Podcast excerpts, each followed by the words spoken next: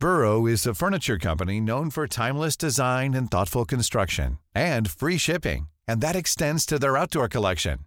Their outdoor furniture is built to withstand the elements, featuring rust-proof stainless steel hardware, weather-ready teak, and quick-dry foam cushions. For Memorial Day, get 15% off your Burrow purchase at burrow.com slash ACAST and up to 25% off outdoor. That's up to 25% off outdoor furniture at burrow.com slash ACAST. Mother's Day is around the corner. Find the perfect gift for the mom in your life with a stunning piece of jewelry from Blue Nile. From timeless pearls to dazzling gemstones, Blue Nile has something she'll adore. Need it fast? Most items can ship overnight. Plus, enjoy guaranteed free shipping and returns. Don't miss our special Mother's Day deals. Save big on the season's most beautiful trends. For a limited time, get up to 50% off by going to BlueNile.com. That's BlueNile.com.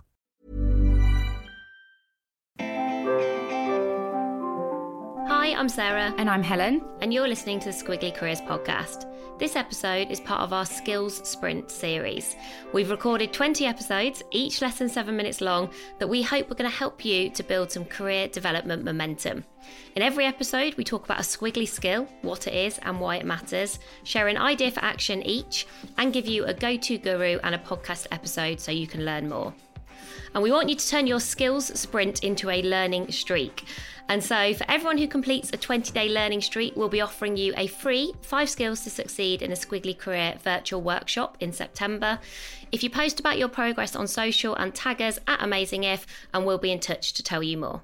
The skill for this sprint is all about conversations at work. And you might be thinking, well, I talk to people all the time. Why do I need to focus on the mm-hmm. skill?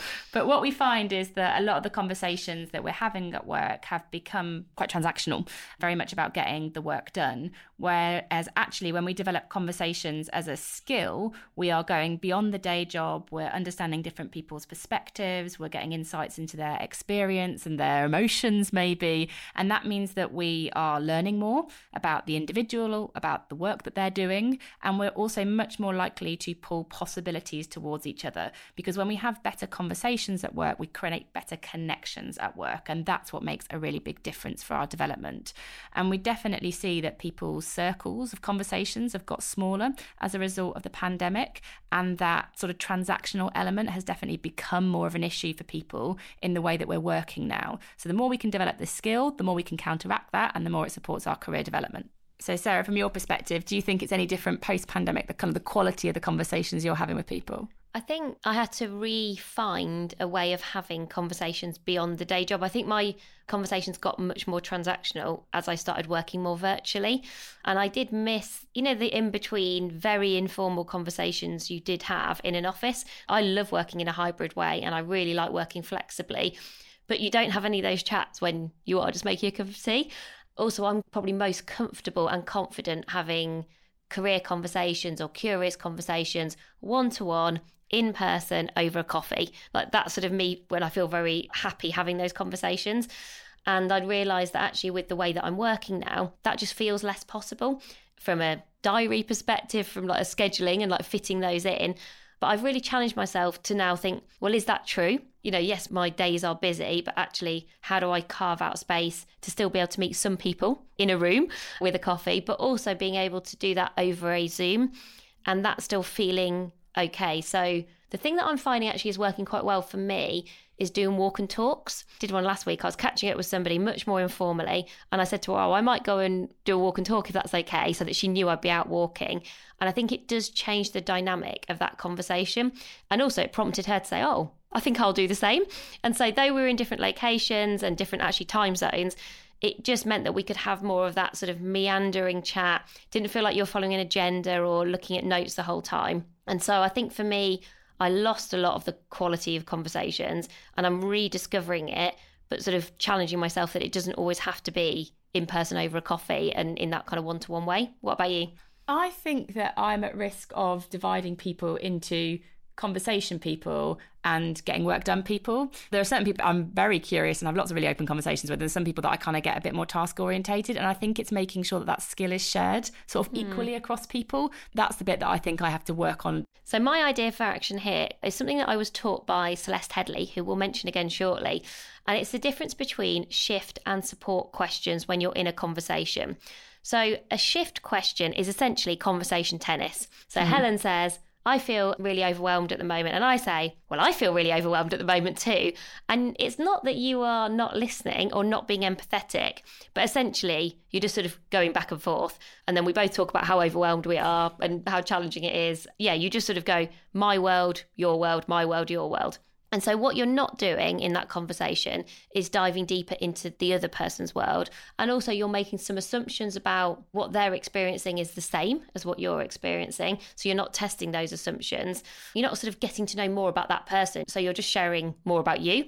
Whereas a support question or a support response in a conversation sounds a bit like, oh, that sounds really difficult. So, of course, we still have empathy. Oh, how long have you been feeling like that? Or how is that affecting your days at the moment? And you just dive deeper into someone else's world. Now, it doesn't mean that sometimes we don't do conversation tennis because who doesn't do that some of the time? But just knowing that technique made me realize that too often I make conversations about me and my world. And now I really consciously try to make sure that I'm asking questions to understand more about someone else's world. And that's when you learn more about things that you don't know because you know about yourself, but you don't know about someone else. And my idea for action is about having some go to curious questions and making sure you put these in early in a conversation. The obvious one that I would say that we might need to replace here is when you're meeting someone for the first time, it's really easy to say, So, what do you do?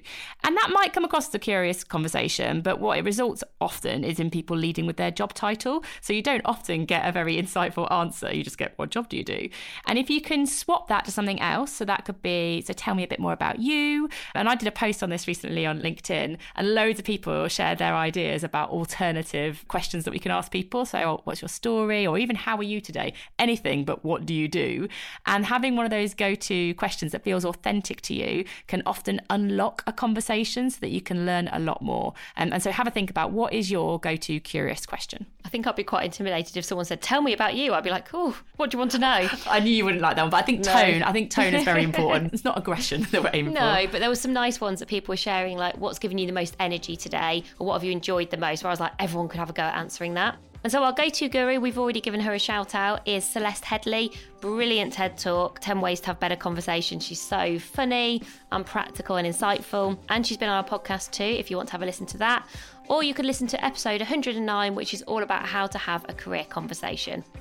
Thank you for listening to the Skill Sprint. We hope you found it useful. We would love for you to subscribe so you don't miss any of the Sprint episodes in this series, and also to let us know how you are getting on, tagging us in your posts. But that is all for this episode, so bye for now. Bye, everyone.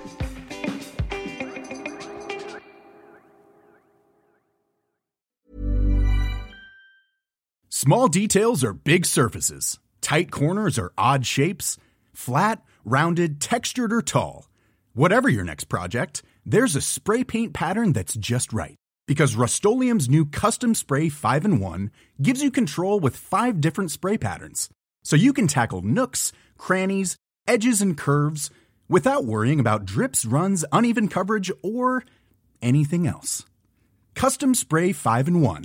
Only from Rust Mom deserves the best, and there's no better place to shop for Mother's Day than Whole Foods Market. They're your destination for unbeatable savings, from premium gifts to show-stopping flowers and irresistible desserts. Start by saving 33% with Prime on all body care and candles. Then get a 15-stem bunch of tulips for just $9.99 each with Prime. Round out Mom's menu with festive rosé, irresistible berry chantilly cake, and more special treats. Come celebrate Mother's Day at Whole Foods Market.